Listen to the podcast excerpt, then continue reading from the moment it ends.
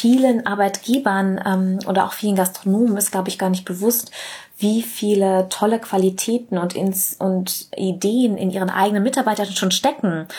Nachhaltigkeit wird oft einfach nur als rein ökologisch gesehen, mhm, mhm. aber dass da natürlich auch eine soziale und eine ökonomische ähm, Säule dabei sind, ist, ist auch wichtig mitzugeben.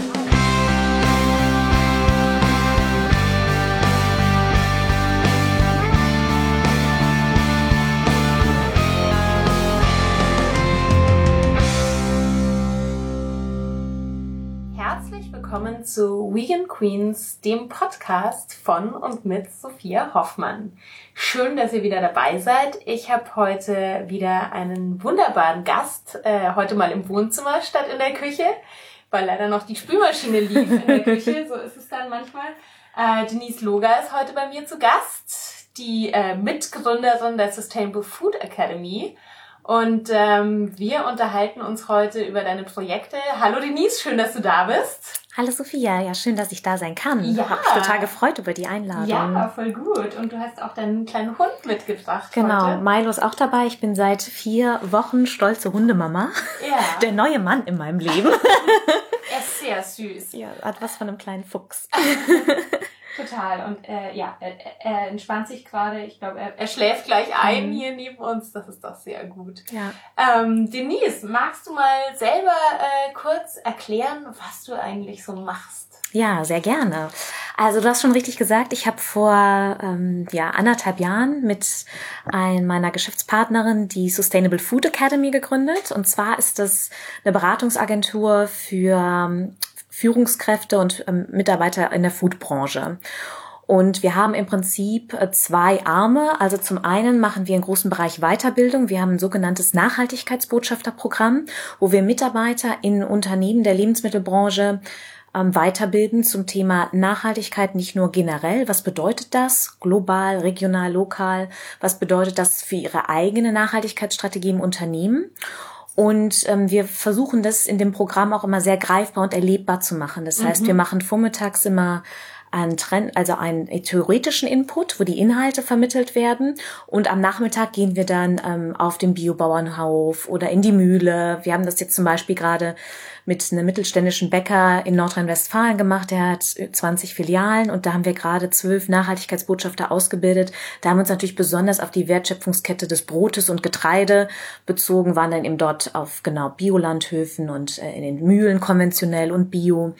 Und es ist ein Programm über sechs Monate mit jeweils, ähm, ja, das sind, kann man daraus wählen, vier bis sieben Module. Das ist wie so ein Baustell, äh, mhm. Baukastensystem. Mhm. Ähm, und haben die jetzt auch ja erfolgreich äh, zertifiziert und sie sind, sind dann mit dem zusammen so als Krönung letzte Woche auf den Deutschen Nachhaltigkeitspreis zusammengegangen. Das war sehr mhm, schön, die ganzen mhm. Nachhaltigkeitsbotschafter. Habe ich auf, auf Social Media gesehen, ne? Genau. Richtig schöne Abendgarderobe. ja, das war so richtig mit fancy, mit rotem Teppich und die Königin von Belgien war da und da wird immer viel äh, viel Drumborium drum gemacht. Ja. Und würdest du sagen, war das Event auch ein bisschen nachhaltig? Also hat sich das, hat man so gemerkt, dass sich da Gedanken gemacht wurden? Ja, schon, da wurde so. sich, also wurde sicherlich Gedanken, ähm, wurden sich dort gemacht. Ähm, zum einen, was das Speisenangebot angeht, es gab zum Beispiel auch sehr viele vegetarische und vegane Optionen. Ähm, und auch was die Anreise angeht, also dann wurde tatsächlich explizit im Vorfeld gefragt, ähm, um dann eben die CO2-Emissionen zu kompensieren, wie reist man an und mhm. ähm, doch da wurde schon Rücksicht drauf genommen, definitiv. Also das waren jetzt so zwei Beispiele. Mhm, mh. Aber zusätzlich zu der Weiterbildung haben wir noch einen zweiten Arm bei der Sustainable Food Academy. Und zwar sind wir, da machen wir eben äh, individuelle Beratung für Unternehmen der Foodbranche. Das sind oft auch Großcaterer, Gemeinschaftsverpfleger, also die sich darum kümmern, was man in Universitäten, Betriebsgastronomien, äh, Schulen, Krankenhäusern serviert bekommt. Und unser großes Thema ist ähm, die Zukunft der Ernährung. Mhm. Und was wir äh, beantworten im Prinzip die Frage, was fordert der Gast von morgen? Und wie können sich Unternehmen in ihren Strukturen in der Lebensmittelbranche darauf einstellen, im Kontext von drei Säulen, Digitalisierung, Digitalisierung, Nachhaltigkeit und gesellschaftlichem Wertewandel. Mhm.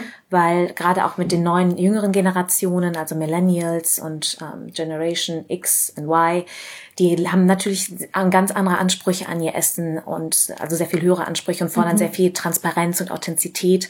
Und wir holen da die Unternehmen ab, dass wir sagen, also versuchen so zu kommunizieren zwischen deren Kunden und deren jeweiligen Geschäftsmodellen und deren Portfolios und ähm, machen das eben in Form von Workshops, Foodtrendtouren durch Berlin für Unternehmer, Impulsvorträge und ähm, haben auch einmal im Jahr eine eigene Konferenz. Die wird nächstes Jahr am 6 ähm, Entschuldigung, 7. Juni in äh, Berlin sein, in Kooperation mit SAP. Das heißt Future Food Club. Mhm. Und das ist nämlich auch uns sehr wichtig, weil man durch Kooperation einfach nach dem Motto, gemeinsam ist man stark, sehr viel erreichen kann, schaffen wir da eine Plattform für Experten und Akteure der Branche, sich gegenseitig auszutauschen mhm. mit mhm. jungen, experimentellen Food-Startups als auch mit mittelständischen Unternehmen oder multinationalen Konzernen und zu schauen, wie kann man sich zum Thema New Work in der Foodbranche aufstellen? Mhm. Was sind äh, das Thema soziale Nachhaltigkeit ist ganz groß, also Stichwort mhm. Employer Branding auch und Wertschätzung den Mitarbeitern gegenüber und wie können Unternehmen beziehungsweise Arbeitgeber sich attraktiv da auch am Arbeitsmarkt positionieren, weil gerade in der Gastronomie ist ein, besteht ein ganz großer Fachkräftemangel mhm. und auch in vielen mhm. ähm, Lebensmittelunternehmen.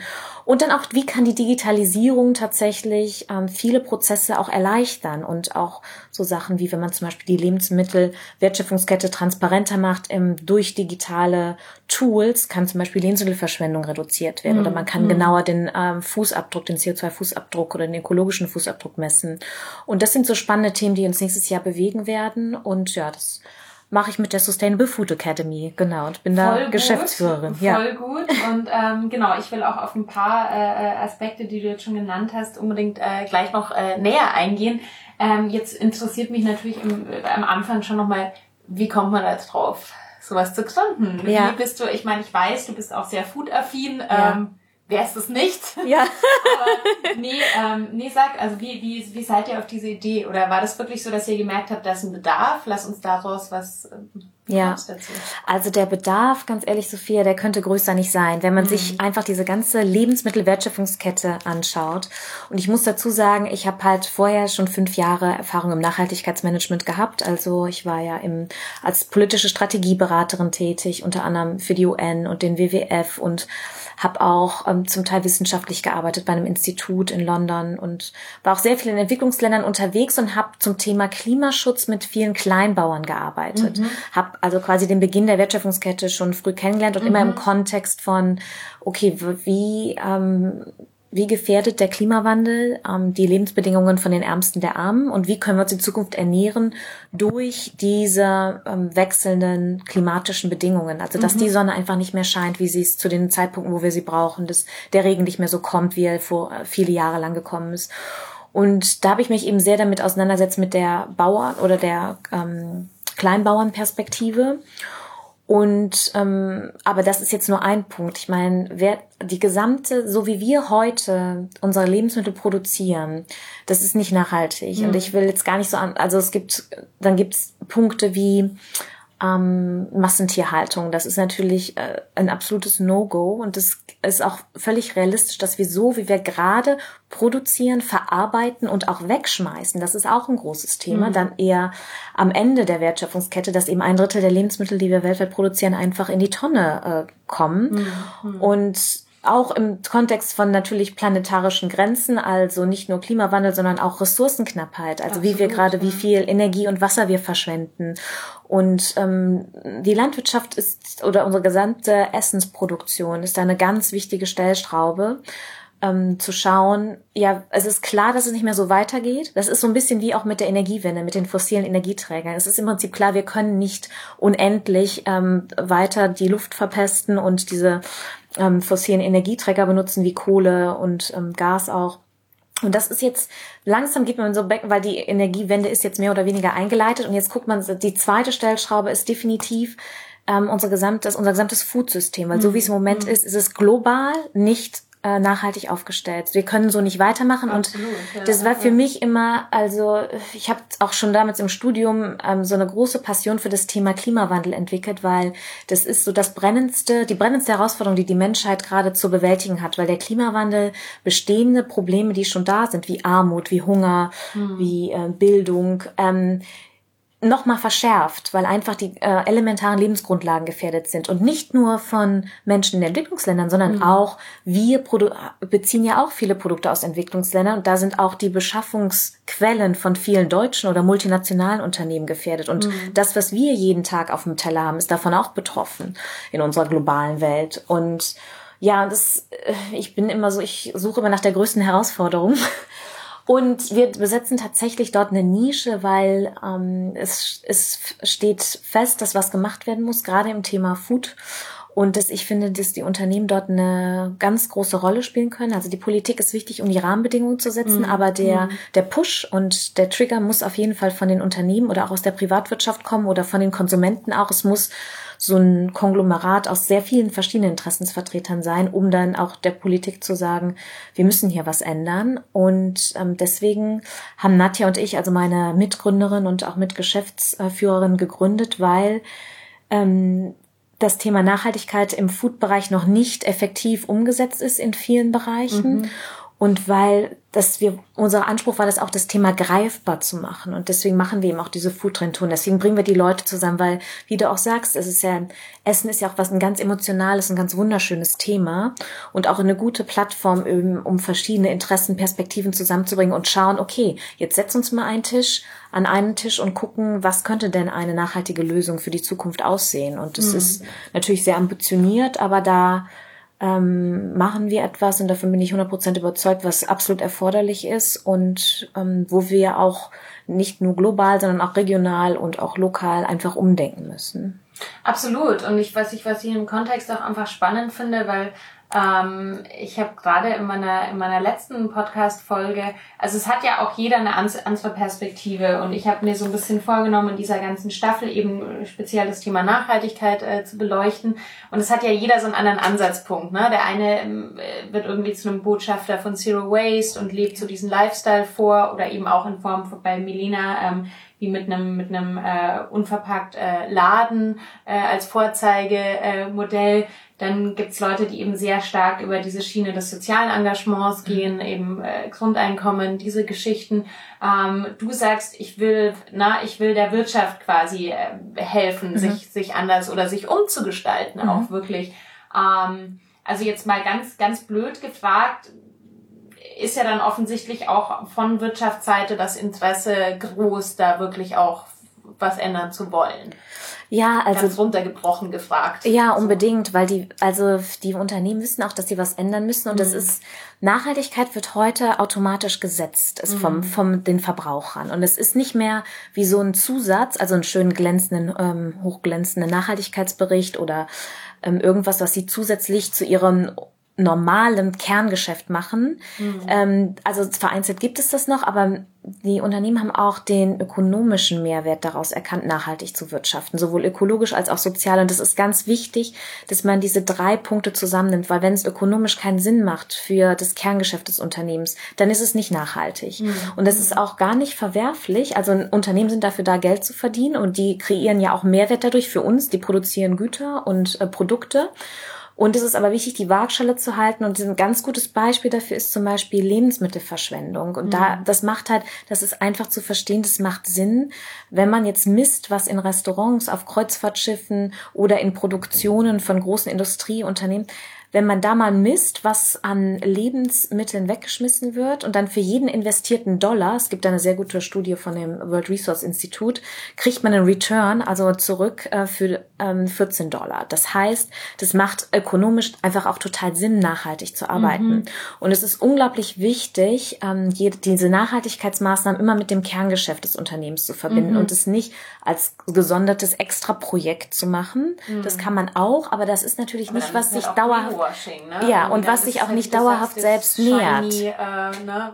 Äh. Ja, also es kann ja auch nicht, also es ist, es ist ja auch immer so Hilfe zur Selbsthilfe. Es kann ja, es ist toll, wenn äh, Unternehmen spenden und irgendwelche Projekte anstoßen, mhm. aber wenn die nichts mit ihrem Kerngeschäft zu tun haben, dann können, bestehen die halt nicht dauerhaft. Und mhm. Nachhaltigkeit ist ja dauerhaft, langfristig und nach vorne gerichtet. Und ähm, doch, da findet definitiv ein Umdenken statt oder hat auch schon stattgefunden. Und die Unternehmen sehen eben auch diesen äh, betriebswirtschaftlichen Wert daraus, nachhaltig zu agieren. Mhm. Ich muss aber dazu sagen, für viele wird Nachhaltigkeit auch noch, und das sage ich, obwohl ich großer Klimafan bin und mich jahrelang für den Klimaschutz eingesetzt habe, wird vermehrt tatsächlich hauptsächlich ökologisch gedacht. Mhm. Das ist wichtig. Das ist gleichzeitig aber auch sehr abstrakt, weil so Wörter wie CO2, Fußabdruck und ökologischer Wasserprint und das ist so abstrakt und nimmt wenig die Verbraucher oder die Menschen mit. Die können sich mhm. da nicht viel drunter vorstellen. Es ist sehr komplex. Und die ökologische Seite ist sehr wichtig. Also, ähm, und es geht halt auch darum, die Gesundheit der Menschen oder uns als Menschen zu schützen. Es geht nicht darum, den Planeten zu retten. Klar, da wollen wir natürlich hin. Ja, äh, aber es geht tatsächlich darum, also wir wissen ja, was wir machen. Es gibt Studien und wir wissen, dass wir so nicht weitermachen können. Mhm. Aber wir glauben mhm. es nicht. Mhm.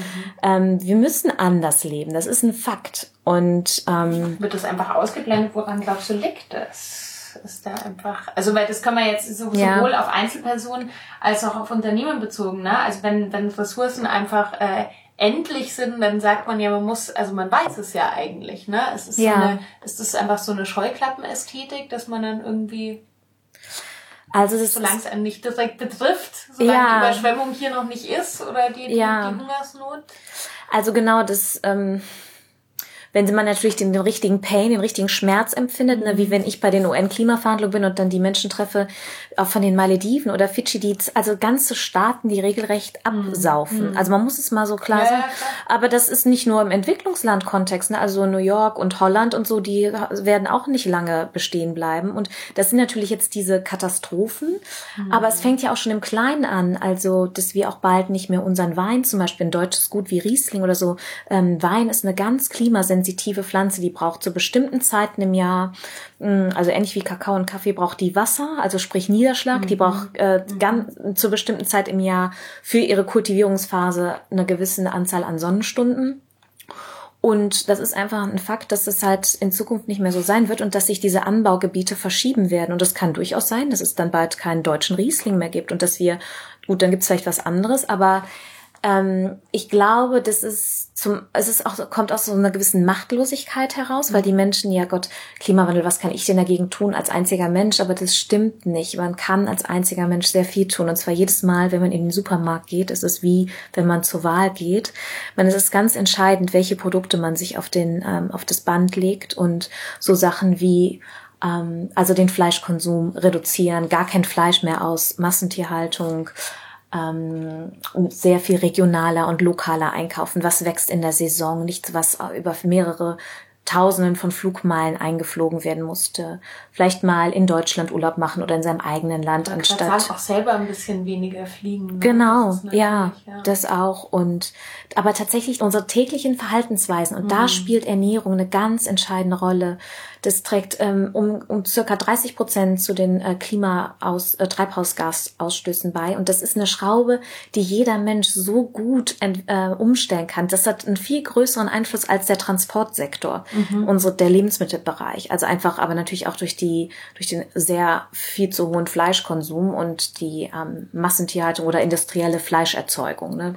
Weil natürlich die Klimagase, die Kühe ausstoßen, das Methan ist halt an meinem Vielfaches stärker als CO2. Und es geht jetzt auch nicht darum, Leuten verbieten zu wollen, Fleisch zu essen, um Gottes Willen, aber einfach mehr Bewusstsein dafür zu schaffen und auch mehr mit Genuss zu essen und dann eben auch sich darauf zu freuen, wenn dann ein schönes Stück Fleisch von einem Biorind, meinetwegen. Ähm, aber so wie wir das jetzt im Moment konsumieren, ist es in keinster Weise nachhaltig. Und das sind so Stellschrauben, in denen jeder einzelne Mensch so viel verändern mhm. kann. Mhm ähm, einfach die Art und Weise, wie wir uns ernähren. Ja, ich finde, also ich habe das, glaube ich, in, in, in jeder bisherigen Folge dieser, dieser Staffel äh, angesprochen, weil ich das Thema auch so selber so spannend finde, auch auf so einer ganz, ähm, äh, wie, ja, fast schon ähm, Philosoph in der philosophischen Ebene ist jetzt vielleicht ein bisschen übertrieben, nee, aber, stimmt. Ähm, ja. aber auch wenn wir so uns in Deutschland eben speziell anschauen, Essen muss immer billig sein. Mhm. Ne? Es darf irgendwie alles nichts kosten.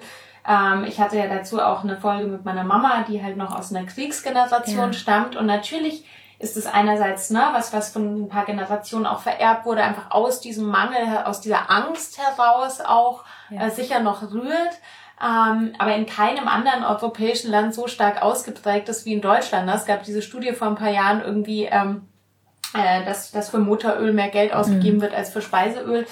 Ähm, du hast jetzt eben schon mehrmals die Millennials genannt oder, oder auch einen Wandel bei dieser, bei dieser ja. Idee. Ähm, also siehst du da wirklich so, so einen Druck oder denkst du da, also da, ich, klar, ich, natürlich sehe ich das in meiner, ich nenne es immer Berliner Blase, ne, mhm. auch äh, und vielleicht noch ein bisschen darüber hinaus. Aber natürlich hat man einfach, ist es in Deutschland schon sehr, ja, sehr irgendwie was gesellschaftlich geprägt ist, dass mhm. dieses alles muss billig sein und Grundnahrungsmittel dürfen sich nie im Preis erhöhen und so. Mhm. Meinst du, das, das bricht auf oder? Also ich würde es mir wünschen, aber du mhm.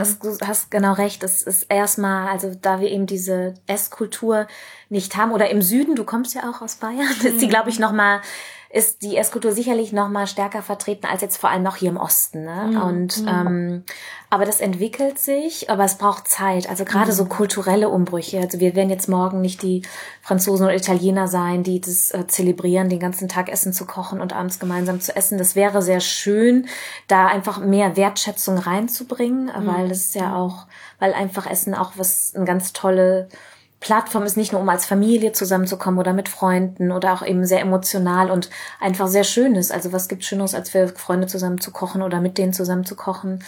Ähm, du hast recht, Berlin ist eine Blase und wir waren jetzt am, machen ja auch so Food Trend Scouting und waren ja auch in San Francisco und Silicon Valley und Portland und Denver dieses Jahr. Ähm, und das ist natürlich auch wiederum eine Blase, ne? Mhm.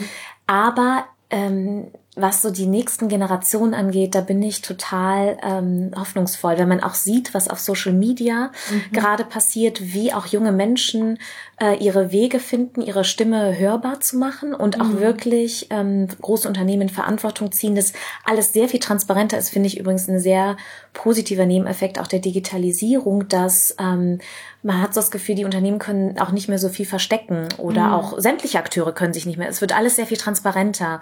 Und gerade die jungen Generationen fordern auch deutliche Informationen ein. Wo kommt mein Fleisch her? Wo kommt mein mhm. Gemüse her? Mhm. Wie, was ist das Gesicht des Bauern dahinter? Und es ist natürlich schon so, dass es erstmal, aber das gibt's immer, es gibt halt immer die, die nach vorne schnellen und dann die, die das adaptieren, so die ersten Innovatoren und Early Adopters sozusagen. Und dann ziehen die aber den Rest mit und ich habe da ganz große Hoffnung auch. Ähm, und ich finde es schön mit anzusehen, was auch, wie, wie junge Menschen sich auch gerade dafür einsetzen und zu einem nachhaltigeren Foodsystem zu gelangen. Ich wollte gerade sagen, also das ist, glaube ich, auch so ein, so ein roter Faden, der sich immer wieder durchzieht. Das ist natürlich wahrscheinlich bei jedem von uns, gerade wenn man so eine, ähm, ja, ich will jetzt nicht sagen idealistische Arbeit, aber schon eine Arbeit, die sehr mhm. stark irgendwie an so ein, an so ein Glauben, an was, an was Besseres äh, geknüpft ist, dass das natürlich immer unheimlich hilft, sich einfach umzuschauen und zu schauen, was gibt's alles für tolle Projekte mhm. für Unternehmen, ne, die irgendwie in eine gewisse Richtung gehen. Und ähm, ich würde aber trotzdem gerne noch kurz nochmal zum Thema Greenwashing einhaken, mhm. weil mich das natürlich als, äh, ne, mhm. als Online-Person oder als Blogger sehr stark betrifft und man einfach äh, mittlerweile merkt, dass man auch viele Anfragen bekommt, wo man denkt so, naja, komm, ganz ehrlich, irgendwie, also sorry, aber nee. Ja. Ähm, aber ist dir das auch schon passiert, dass auch Unternehmen an euch herangetreten sind, wo ihr das Gefühl hattet, naja, die wollen jetzt einfach so ein bisschen sich irgendwie schöner anmalen oder sind gar nicht so, so, so stark wirklich am Kernthema interessiert? Mm, also mal ganz schick so. Mm, ja, also Nee, weil wenn die uns ansprechen, dann wollen die, wir bieten denen ja Inhalt mhm. und die mhm. wollen dann tatsächlich, sei es Weiterbildung ihrer Mitarbeiter okay. oder, also es geht ja nicht, dass wir für die Werbung machen oder ja, so, ne? Nein, oder ja kommunizieren. Sein, dass man da mal so absurde Anfragen bekommt, ja. denkt so. Und da sind wir auch rigoros, also mhm. Nadja und ich sind da ja auch mit der SFA ganz unabhängig und selbst und eigenfinanziert und ähm, wollen uns diese Neutralität auch bewahren und äh, Greenwashing machen wir gar nicht. Was wir aber machen, ist, dass wir uns tatsächlich, egal wer da anklopft, mit jedem erstmal an einen Tisch setzen. Mhm. Weil das war mhm. das Grundbedürfnis auch, warum wir die Sustainable Food Academy gegründet haben. Wir teilen die Welt nicht in Schwarz und Weiß ein, also es gibt böse Unternehmen und gute Konsumenten ähm, oder böse und gute Unternehmen, sondern wir sagen, wir setzen uns erstmal an einen Tisch und schauen, was können wir gemeinsam erreichen. Zumindest muss man das sich mal anhören, weil mhm. es bringt halt auch nichts, diese großen Unternehmen, die zum Teil vielleicht auch wirklich ähm, auch die auch viele Fehler in der Vergangenheit gemacht haben, die das aber, die auch daran arbeiten, mhm. die einen mehr, die anderen weniger, mhm. die das auch, die offen und ehrlich damit umgehen, die eine, einen mehr, die anderen weniger aber man kann diese großen Player eben auch nicht ignorieren, wenn man ein neues, nachhaltigeres Foodsystem aufbauen möchte, weil mhm. die sind schon mal Teil mhm. dieser Kette und wir müssen irgendwie schauen, wie man sie einbinden kann und zumindest erstmal zu hören, was sie zu sagen haben. Das ist mir immer sehr wichtig, mhm. bevor man sie von vornherein verurteilt. Mhm. Aber Greenwashing ähm, machen wir nicht und das ist, äh, sind wir auch komplett dagegen. Mhm. ja, ja, total. Nee, nee. Also ja, ich bin da, bin da voll bei dir. Ähm bei mir ist es natürlich ein bisschen anders und ich meine, wir müssen jetzt keine Namen nennen. Es gab ja da auch einen Fall, wo es ja. um, eine, um, eine, Kooperation ja. ging, um eine mögliche. Ähm, ich bin natürlich als Einzelperson irgendwie mit meinem Gesicht unterwegs und für mich gibt's halt einfach Firmen, da, das, das kann ich halt nicht ja. ähm, vertreten, aber ich verstehe diesen Ansatz total und ich hatte auch schon Situationen, wo, wo es zum Beispiel um so Consulting-Geschichten ging, wo mich auch, ne, sag ich jetzt mal, Firmen, die man eher zu dem Business rechnen würde, äh, angefragt haben. Und natürlich ist es besser, denen auch mal zu sagen, na, vielleicht könnt ihr mal an der Verpackung noch was machen und so. Mhm. Äh, und dann vielleicht auch zu hören, ach übrigens, diese Verpackung ist schon abbaubar, wir haben es nur noch nie kommuniziert, wo man dann denkt, na ja, vielleicht solltet ihr mal drüber nachdenken, es auch zu kommunizieren. Ja. Aber es ist natürlich immer der bessere Schritt, irgendwie miteinander zu reden und zumindest ja. zu gucken, ob man was machen kann. Absolut. Oh, dein Hund ist eingeschlafen. Ja. Im Lamaluma-Land, ja, hier mit den zwei Mädels. Da fühlt er sich wohl. Das ist, so ein bisschen gemein, wenn man so, wenn man so Gespräche führt und dann manchmal, ich hatte auch eine Freundin von mir, sorry, dass ich jetzt so abschweife, aber das darf man in einem Podcast ja. auf jeden Fall. Ähm, und die hat, also die hat sowieso schon einen süßen Hund und jetzt hat sie dazu noch einen kleinen Welpen. Und dann hatte, hatten wir wirklich auch so eine Besprechung und die hatte diesen, so ein kleiner Dackel. Ja. Die hatte den auf dem Arm und ich konnte, ich konnte mich überhaupt nicht auf dieses geschäftliche Gespräch konzentrieren. Ich war die ganze Zeit so, oh, dahingeschmolzen. Hund anschauen, ja. Aber das ist wirklich auch sehr entzückend. Ja. Oh, ja, ähm, huch, wo waren wir stehen? Bei Greenwashing. Bei Greenwashing. Ähm, was ist denn die, was, was, äh, du hast vorhin, du hast es so schön formuliert, ich krieg's jetzt nicht mehr ganz so zusammen, ähm, was der Kunde der Zukunft will oder so, ne? Mhm. Also ihr geht ja auch ganz stark in die Trend. Äh, ich genau. weiß, ich war auch mal auf einer Veranstaltung, es, ging um konkret zum Beispiel um Insektenessen und Richtig, solche Sachen. Ja. Ähm, ja, was will denn der Kunde der Zukunft? Ja. Kann man das so also das spielen natürlich die, also erstmal, was, was ist was möglich? Ist in den USA gerade? Ja, genau. Ja, das ist natürlich ganz spannend. Ja. Ähm, ja, wir waren, wie gesagt, also wir sind ja so eine Mischung aus ähm, Nachhaltigkeitsexperten und Foodtrend-Scouts mhm. und ähm, gucken uns eben so die Ernährung von morgen an, waren unter anderem genau in San Francisco, im Silicon Valley, haben zum Beispiel von Impossible Foods den Burger gegessen. Das ist ja der blutende Pflanzenburger. Ja. Der riecht wie Fleisch, brät sich wie Fleisch, blutet wie Fleisch, ist aber vegan. Und ähm, ich habe ihn nicht gegessen, aber Nadja, meine äh, Partnerin, also Geschäftspartnerin, hat ihn gegessen, weil er schmeckt halt auch nach Fleisch. Und ich habe mittlerweile möchte ich den, also ich muss dazu sagen, ich weiß nicht, ob das die Zuhörer wissen, ich bin äh, ernähre mich auch nur pflanzenbasiert, ähm, also nur ja nur Pflanzen, nur Gemüse und ähm, Getreide und was da sonst noch Hülsenfrüchte, aber eben wollte, also wollte auch nicht mehr diesen Geschmack mhm. von Fleisch auf der mhm. Zunge haben. Mhm. Also das haben wir probiert, das war sehr witzig, beziehungsweise sie hat es probiert und wie fand sie es? Also es war, ähm, es, es sieht natürlich aus wie Fleisch. Wir haben es auch auf unserer Facebook-Seite alles mit Video und Fotos und so festgehalten. Ähm, es ist so ein bisschen wie der Vergleich von Coke und Coke Light, hat sie gesagt, weil im Nachhinein man merkt so, wenn er so dann so im Nachgeschmack merkt man schon, dass es, dass es nicht hundertprozentig Fleisch ist. Mhm. Aber ähm, und das ist übrigens ein ganz wichtiges Thema, unsere die Future of Protein, also wie sehen unsere zukünftigen Proteinquellen aus und vor allem zukünftiger Fleischkonsum ist das Thema schlechthin gerade ähm, da werden wir mehr auf solche pflanzenbasierten Dinge zurückgreifen müssen. Dann mhm. gibt's natürlich auch noch das Fleisch, was man in, in der Petrischale züchtet, mhm. Ähm, mhm. wie das der Dr. Mark Post in der, an der Maastricht-Universität macht, mit dem haben wir auch Kontakt. Mhm. Ähm, aber es gibt, man muss sich alternative Szenarien aufmachen und das sind sich alle Leute auch bewusst, dass es so nicht weitergeht. Mhm. Und übrigens die mhm. großen Fleischkonzerne investieren auch gerade in diese ganzen Alternativen, weil die selber wissen, dass es wissen, halt dass es genau. So. Ja, dann hast du schon richtig gesagt, Insekten ist ein ganz großes Thema. Also so ähm, Chips aus, aus sagen, Hast du Heuschreckenmehl. Insekten mal gegessen? Nee, Oder bist hab du da ich so, auch Weil ich meine, na, man, also ich habe jetzt auch überhaupt kein Bedürfnis Insekten. Also ich bin auch sehr Nee. zufrieden mit meiner pflanzlichen Ernährung. Ja. Man sagt ja immer so, also viele ziehen ja so die Linie beim zentralen Nervensystem, sage Mhm. ich jetzt mal so, ne, was sie, also deshalb, wenn manche Leute sagen, ja, aber Hefe ist ja irgendwie auch ein Lebewesen, so, äh, sorry, aber Ja. Ähm, aber ich glaube, ja, also irgendwann will man halt auch was, was krabbelt irgendwie. Ja, das finde ich hat. Ja, das stimmt, weil das krabbelt. Aber ich, wenn man sich das mal so anguckt, weil natürlich, äh, ich sehe da keine Zukunft erst für die nächsten äh, zwei Jahrzehnten wahrscheinlich mindestens, weil das auch wieder so eine kulturelle Geschichte ist. Zumindest nicht im deutschsprachigen Mhm, Kontext, weil das einfach nicht in unserer Esskultur verankert ist. Ich meine, Insekten sind ja bei äh, ganzen auf dem täglichen Speiseteller und in zwei Dritteln der Länder der Erde.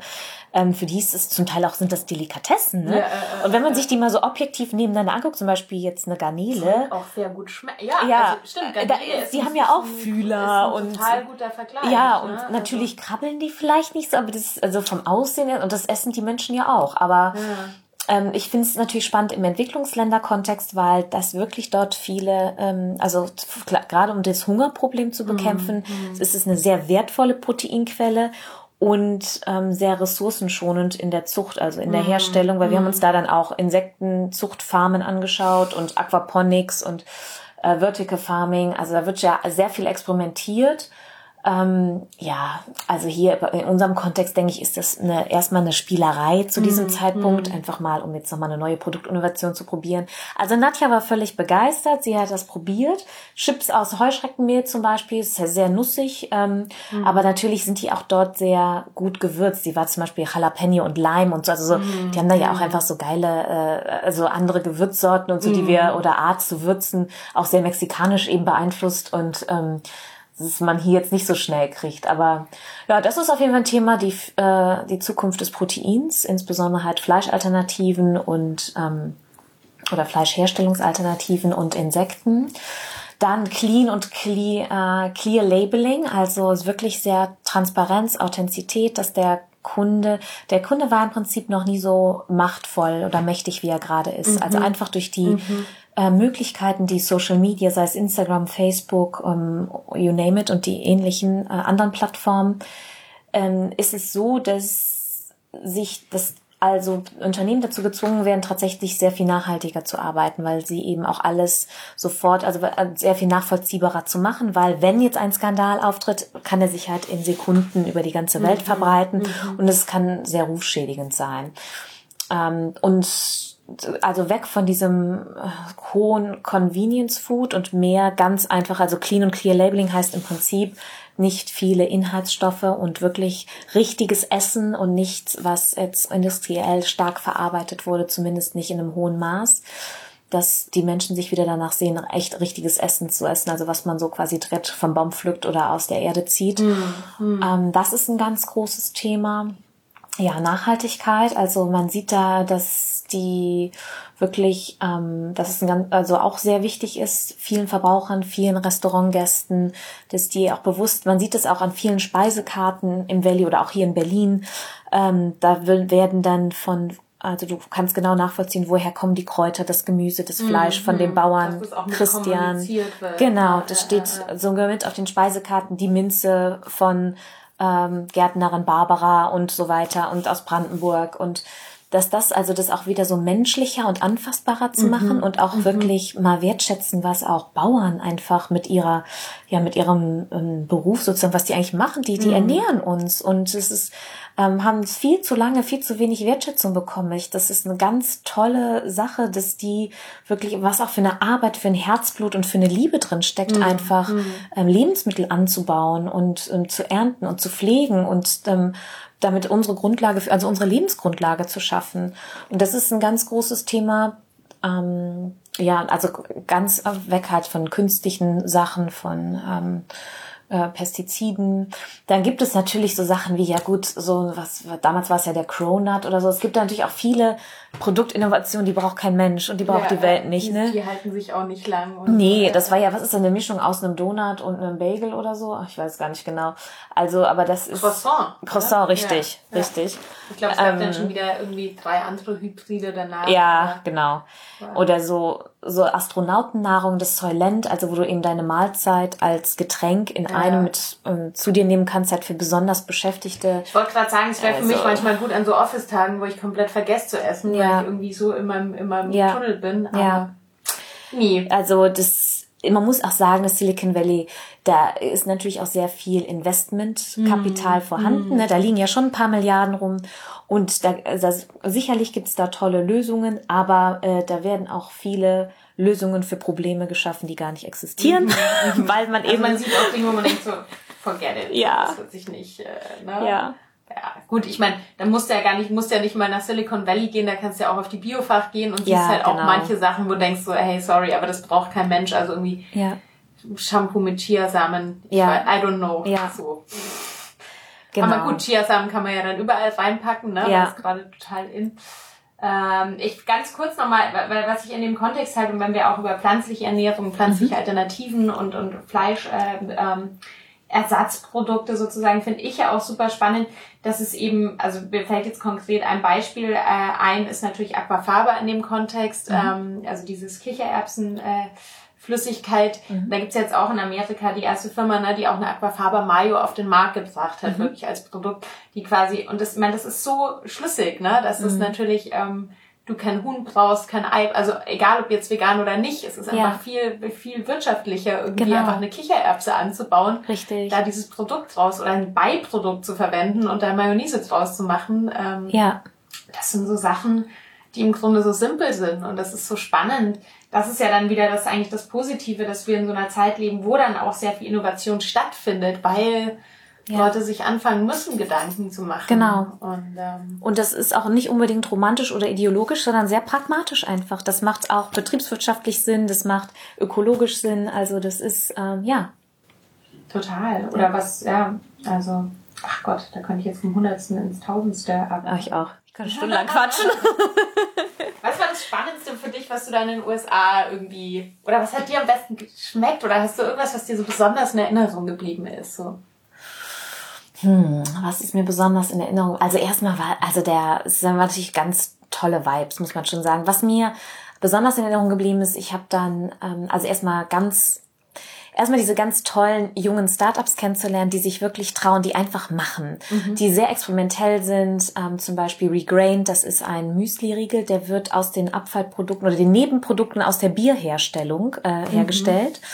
Ähm, also die werben auch damit, dass sie sagen, äh, isst Bier, also mhm. eat Bier. Mhm. Ähm, und so viele passionierte Menschen. Wir haben uns mit Sophie Egan vom Culinary Institute of America getroffen. Die war auch das, also Zögling von Michael Pollan zum Beispiel, der ja ganz mhm. mhm. ähm, die Ernährung in den Staaten und auch weltweit ähm, ganz wesentlich geprägt hat mit seinen Büchern. Ähm, also was toll war, war direkt und das ist aber auch das Thema Essen, ähm, direkt so eine Passion und Leidenschaft bei den Menschen zu spüren und mhm. Menschen zu treffen, die was bewegen wollen und es auch bewegen und auch bewegen und nach Lösungen suchen, wie uns uns besser geht, wie wir uns unserer Gesundheit was Besseres tun können, weil darum geht's am Ende. Und dabei natürlich aber auch das im Kontext von Klimawandel und ähm, Ressourcenknappheit und sozialer Gerechtigkeit entlang den Wertschöpfungsketten. Und das ist wirklich toll, ähm, was da was wir dort an Lösungen war. Also das war ein wunderschöner Vibe. Es war eine mhm. sehr, war sehr viel positive Energie dort. Ja, und natürlich dann habe ich noch ein paar Tage in, in Sonoma angehangen und hab, war auf so ein paar Weingütern und Sophia, ich sagte dir da, das war, echt, das war wie im Film. Also das ist, war, ich war in einer anderen Welt. Also das war wirklich toll, dann da über äh, in den Weinbergen zu sein und ähm, ich bin ja so ein Naturkind und ähm, im, viel, viel im Grün sich aufzuhalten und an so einer langen Gartentafel zu sitzen mit netten Menschen, auf die Weinfeller zu gucken und dabei den ja selbstgemachten Wein sozusagen zu trinken und gemeinsam zu kochen. Das ist also es ist so einfach Vielleicht und so schön. Den Ruhestand so. Nee, nicht Ruhestand, das muss man sofort machen, nicht, nicht ja, aufschieben. Ja, ja. Ja, außerdem auch ein ganz schöner Haufen Arbeit, also von das wegen Ruhestand, ne? Stimmt. Ja. Das, das stimmt. Viele romantisieren das, glaube ich, immer so, ach ja, dann habe ich irgendwann, das wäre toll, mein eigener Weinberg und ich mache ja, meinen eigenen Wein. Jemand, das mhm. bewirtschaftet, ne? Das, das ist, wie, vor allem, das ist viel Arbeit. Ich wollte sagen, das ist wie die Leute, die sagen, ich, ich mache mal ein kleines Café auf, ja. ich backe ja so gerne Kuchen. Ne? Genau, das ist ganz romantisch. Ja, und dann das äh, 390.000ste in die gleiche Straße, so weil gerade in Berlin ist ja natürlich auch dann viel Konkurrenz da. Ja, ja, das stimmt schon.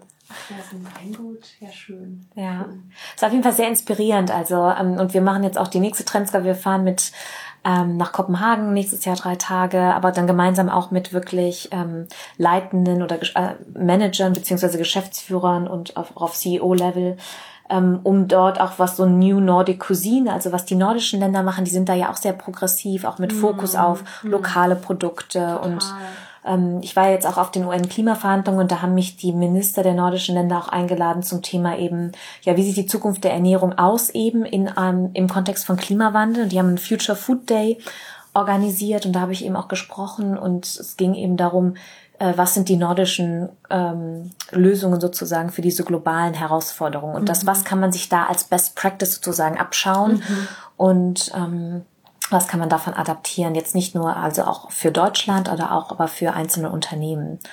Und ja, also das mit diesen, das ist immer sehr, ich finde es sehr wichtig zu gucken, was passiert sonst noch so in der Welt und was kann man ähm, hier am, man muss ja nicht alles übernehmen, um Gottes total, Willen, total. aber was ist schon, mal, genau. genau. Ja, ja, total. Also, und ich habe da auch, ich habe, ich meine, keine Ahnung, ich habe halt in Kopenhagen, in Stockholm, ich habe da schon so tolle Sachen gesehen ja. und da gibt's teilweise, also mich würde das auch total interessieren, ähm, auch aus eigener Motivation, ähm, über ungelegte Eier spricht man nicht, ja. aber ähm, so, ähm, also da gibt's schon so ein paar Sachen, die ich mir noch gerne anschauen würde mhm. und ein paar, die ich mir vielleicht vor Jahren angeschaut habe, sei es jetzt irgendwie ein Restaurantkonzept oder so, mhm. wo ich immer noch davon spreche, weil es mhm. mich so umgehauen hat. Ne? Mhm. Egal, ob es jetzt irgendwie eine Nachhaltigkeit oder, oder Anti-Food Waste irgendwie Komponente hatte, so ähm, super spannend. Ja. Also, äh, total, ja cool. Ja. Geht's nach Kopenhagen als nächstes. Genau. Ja. ja.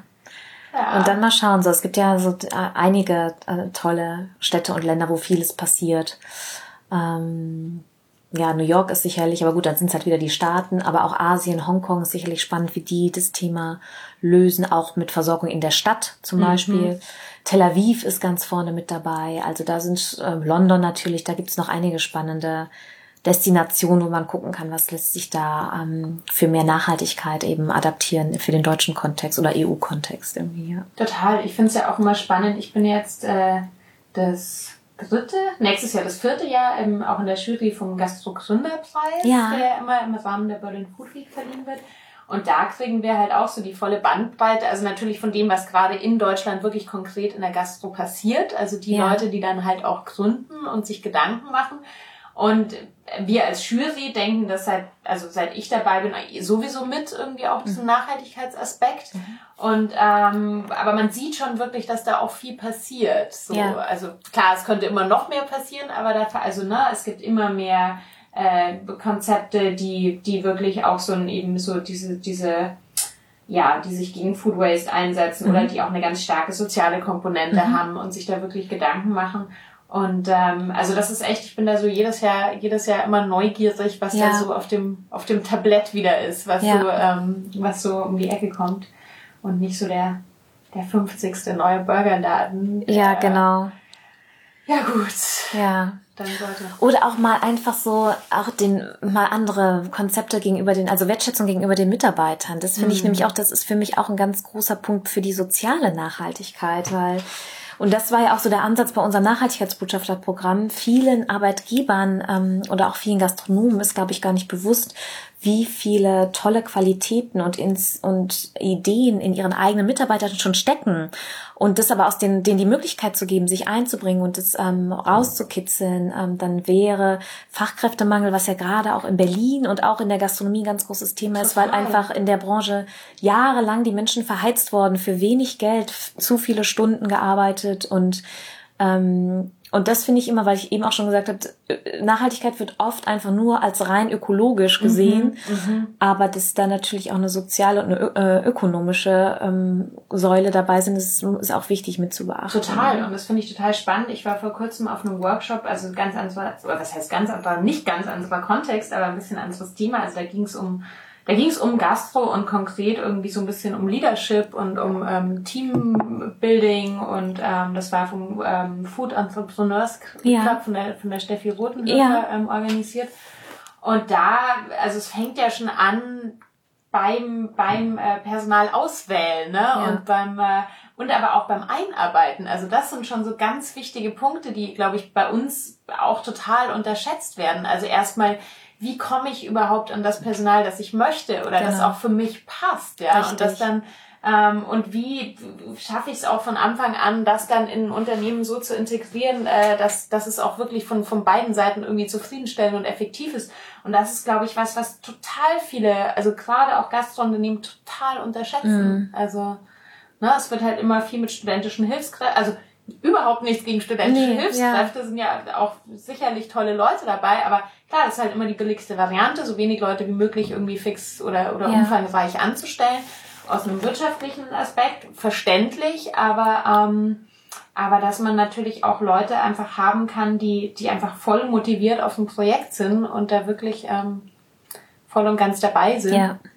Und die auch, ähm, ja, also dass halt wirklich auch beide Seiten was davon haben. Also ich habe genau. immer, ja, weiß ich nicht, also einfach diese, diese sehr idealistische Vorstellung, oder es gibt ja, ich meine, ich kenne ja auch Leute, die wirklich in dem Unternehmen, in dem sie arbeiten, wahnsinnig aufgehen und glücklich sind. Mhm. Ne? Und ähm, ja, also das, glaube ich, wird einfach total, total unterschätzt, ja. auch so das Potenzial. Ja, genau. Ja. ja, ist völlig richtig. Und die Menschen sind tatsächlich die wichtigste Ressource, sei es in der Gastronomie oder im Unternehmen. Und ähm, wenn man die einbindet, dann ähm, kann, also wenn man das nutzt, das Potenzial, dann kann das wirklich ähm, Großes hervorbringen, ja.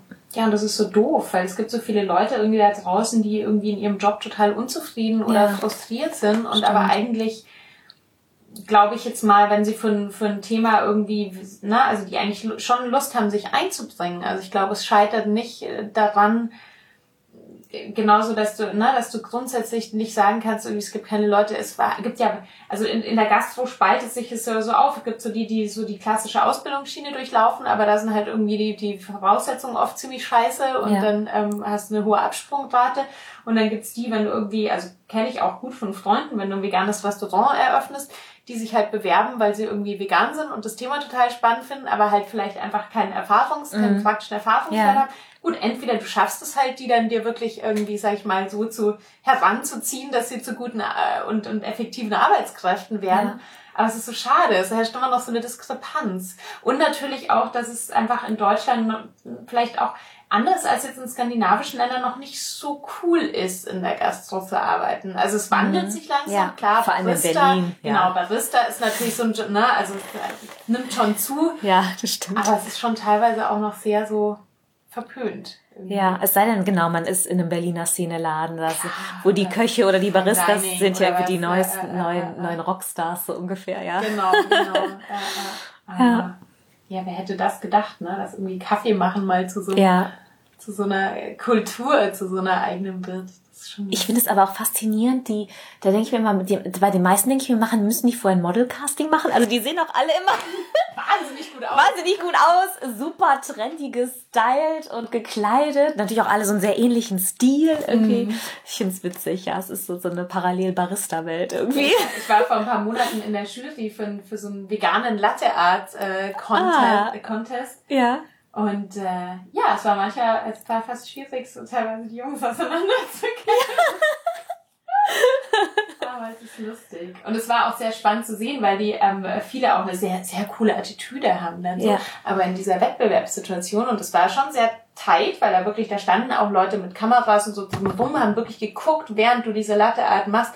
Die haben teilweise gezittert. Nein. Also das war oh. echt, das war, das war schon, und unter Zeitdruck, ne? Ja. Also war schon eine, war super spannend. Ja, witzig. Äh, total. Und dann irgendwie Tulpe und zweifache, äh, ne, Rosette und was da alles wow. gibt und so. Und da musst du irgendwie Symmetrie bewerten und Klarheit und Linien und so. Also es war echt, war echt spannend. Das ist eine Kunst für sich, ne? Eine eigene Welt, ja, ja. total. Apropos, ich würde mal zu den kulinarischen Fragen übergehen. Ja, gerne. Ähm, und da habe ich so ein paar Fragen, die ich einfach allen meinen Gästen stelle. Mhm.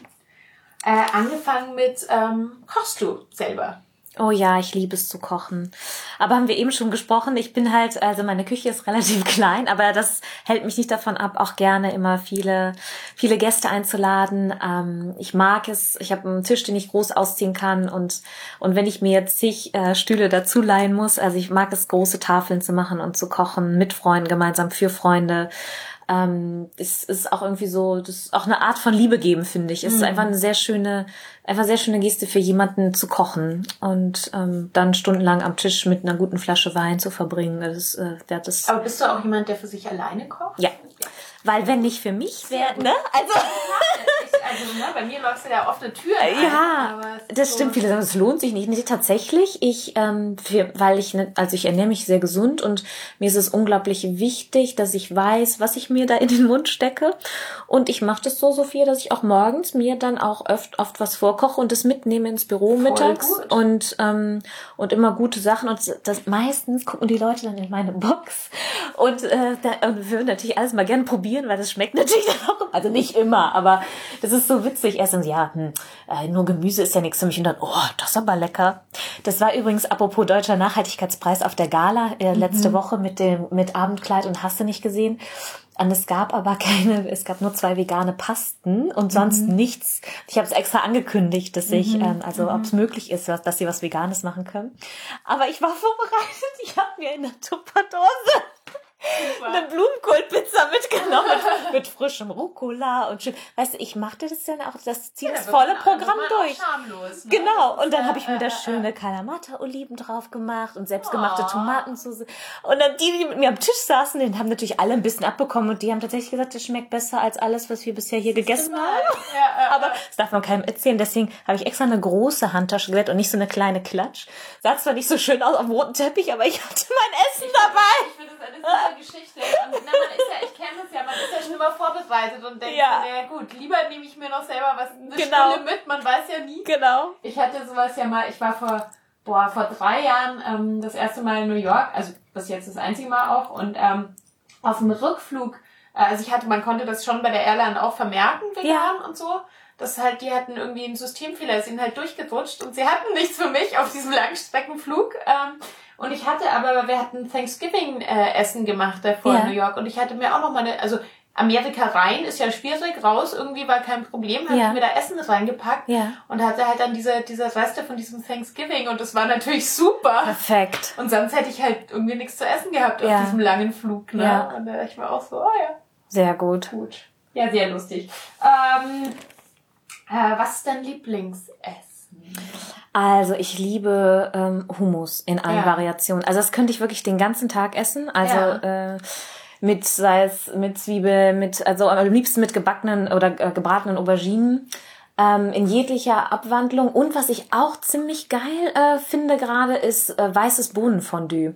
Und zwar ist es im Prinzip, das schmeckt wie, wie Käsefondue. Also die Basis sind weiße Bohnen ähm, dann mit Miso-Paste äh, selbstgemachte mm. und Olivenöl, Senf und Knoblauch.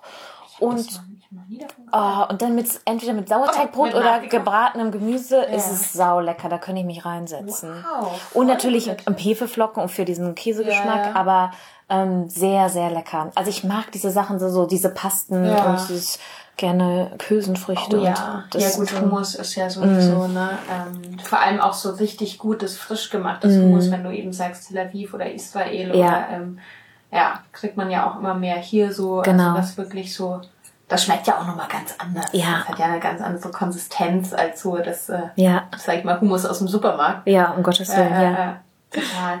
Hast du, kannst du dich noch erinnern, so ein Lieblingsessen als Kind, das du hattest? Ähm, als Kind. Ähm, also ich fand immer ganz toll, äh, die habe ich seitdem auch nie wieder gegessen. Meine mittlerweile auch verstorbene Oma, die hat immer Zwetschgenknödel gemacht. Und eigentlich bin ich gar keine Süße. Also jetzt, mhm. ich war früher äh, viel mehr süß gegessen. Früher, heute so gut wie gar nicht. Also ich mag, würde eher immer zwei Vorspeisen anstatt ein Dessert nehmen. Mhm. Bin also lieber so herzhaft und würzig, das mag ich sehr gerne.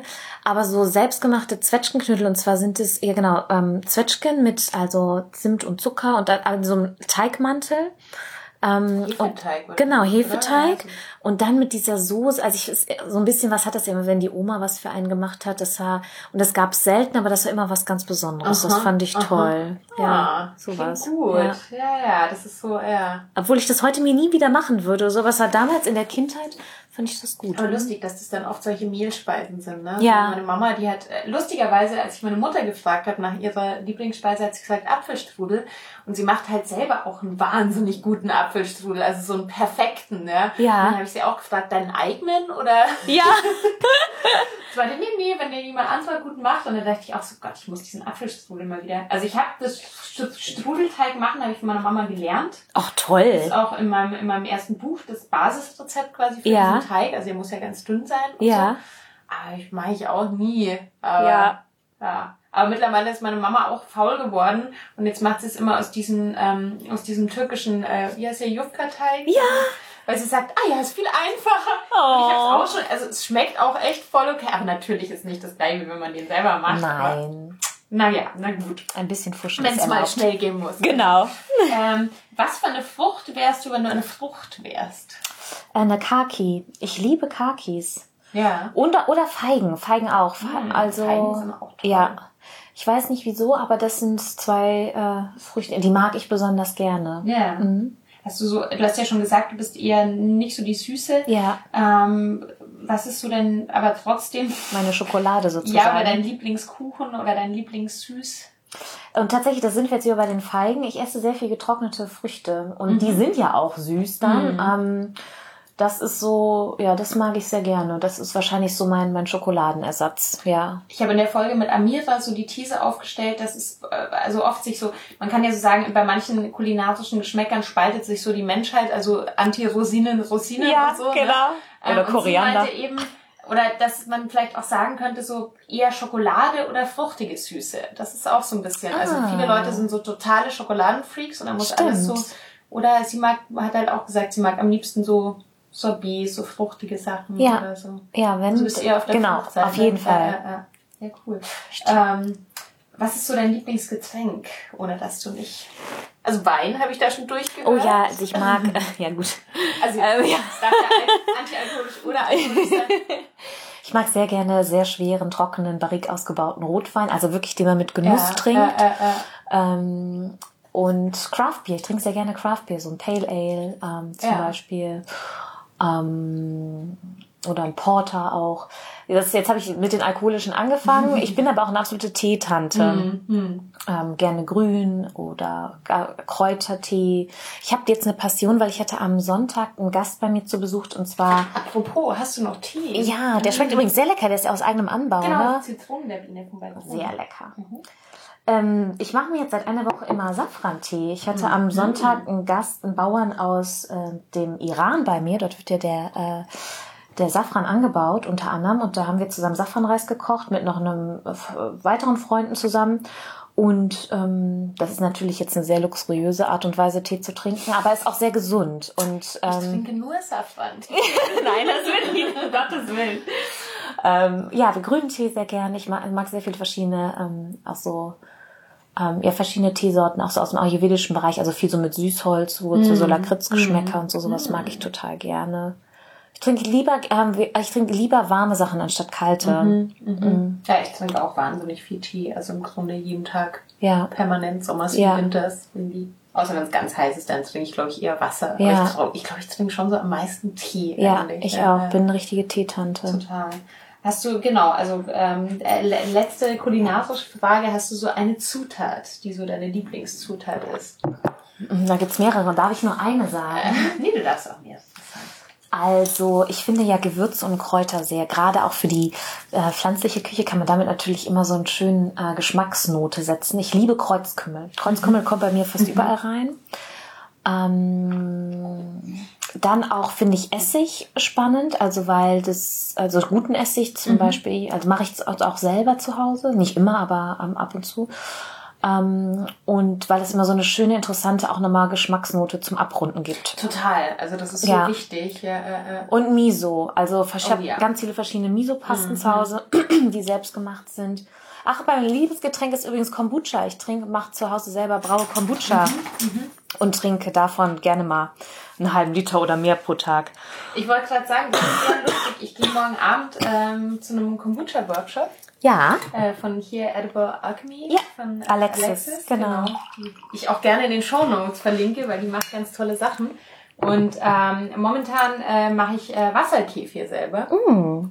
Kann ich dir auch gerne noch was zum Kosten geben. Mhm. Den habe ich, äh, den hab ich mit äh, Kakaobohnenschalen angesetzt. Oh, lecker. Wobei man sie nicht so doll schmeckt, muss ich Ja. sagen. Also ich habe es auch, was, was wahnsinnig lecker ist, ist mit Kaffeebohnen. Dann kriegt es eine leichte Kaffee. Das ist ein guter Tipp. Das habe ich noch nicht probiert. Ähm, genau, und da bin ich gerade so, aber jetzt kommt eben bald Kombucha dazu. Ja. Ab, ab morgen dann muss ich nur Platz schaffen. Oh ja, das ist äh, bei mir auch. Also meine ganzen Regal äh, ja- De Decken sozusagen sind voll mit Gläsern. Also ich kann dir gerne sämtliche Pilze auch abgeben, ja. wenn du ich wollte gerade möchtest. sagen, ich krieg, glaube ich, morgen einen dazu bei diesem Mhm. Workshop.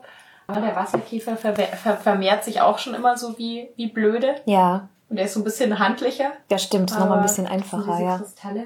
Ja, Wahnsinn. Ähm, ja, du, wir sind jetzt auch schon wieder fast bei einer Stunde am Quatschen. Und Wow. ähm, hast du noch irgendeine, ich weiß die, mein Schlusswort, ich frage immer gern nach so einer Essenz irgendwie. Hast du irgendwas oder was für dich wie so ein Lebensmotto oder wie so eine Botschaft ist, was du so im Herzen trägst? Ach, das, äh, da, da, da trage ich vieles. Ich weiß, es ist eine schreckliche, also, ne, wenn mich so wie jemand fragt, Ja. oh, boah, eine Sache, keine Ahnung. Ja, genau. Ähm, naja, aber weil wir jetzt, auch sehr viel über Essen gesprochen haben und weil das eben auch mein Thema ist, finde ich es immer wichtig zu sagen, dass ähm, jeder Mensch eben die Möglichkeit hat, wirklich was dazu beizutragen und auch aber auch auch aus eigenem Ansporn für sich selber und seine eigene Gesundheit oder ihre eigene Gesundheit ähm, einfach bewusster ein bisschen einzukaufen, zu kochen und es geht jetzt nicht darum, äh, dass wir den Planeten retten müssen, sondern es geht einfach darum, dass wir auch unsere eigenen äh, Lebensgrundlage und unsere, unseren eigenen Lebensraum retten müssen. Und ähm, dass da dass man unglaublich viele Möglichkeiten hat im Alltag, das zu machen. Einfach sich so ein bisschen mal, also einfach ausprobieren, ein bisschen nachhaltiger zu leben. Und das ist auch gar nicht schwer. Es ist wahrscheinlich nur eine Gewöhnungssache. Und ähm, das einfach mal auszuprobieren. Sehr gut. Genau. Sehr gut. Ja, cool. Ähm, ja, vielen Dank, dass du äh, heute in mein Wohnzimmer gekommen bist mit einem entzückenden Hund. Ja. Der ist jetzt wieder aufgewacht. Er ist aufgewacht und schnuppert hier, ob er Genau, irgendwo was ist findet. Die, ist das, was an Essen runtergefallen ist. Ich habe vorhin schon gesagt, ich habe nicht gestaubsaugt heute, aber jetzt ist, glaube ich, alles sauber. Ja, wir haben, ich habe den kleinen Staubsauger mitgebracht. Voll gut. Ja, vielen Dank, dass du da warst. Ähm, liebe Zuhörer, ich hoffe, ihr fandet das genauso spannend wie ich. Ich fand es total interessant. Und ähm, wenn ihr ähm, uns unterstützen wollt, äh, meinen Podcast gerne auf iTunes abonnieren. Gerne auch äh, kommentieren, wenn ihr Kritik, Anregungen, Wünsche, Ideen habt oder noch weitere Fragen an Denise. Wir sind für alles offen und wir hören uns beim nächsten Mal. Bis dann. Tschüss.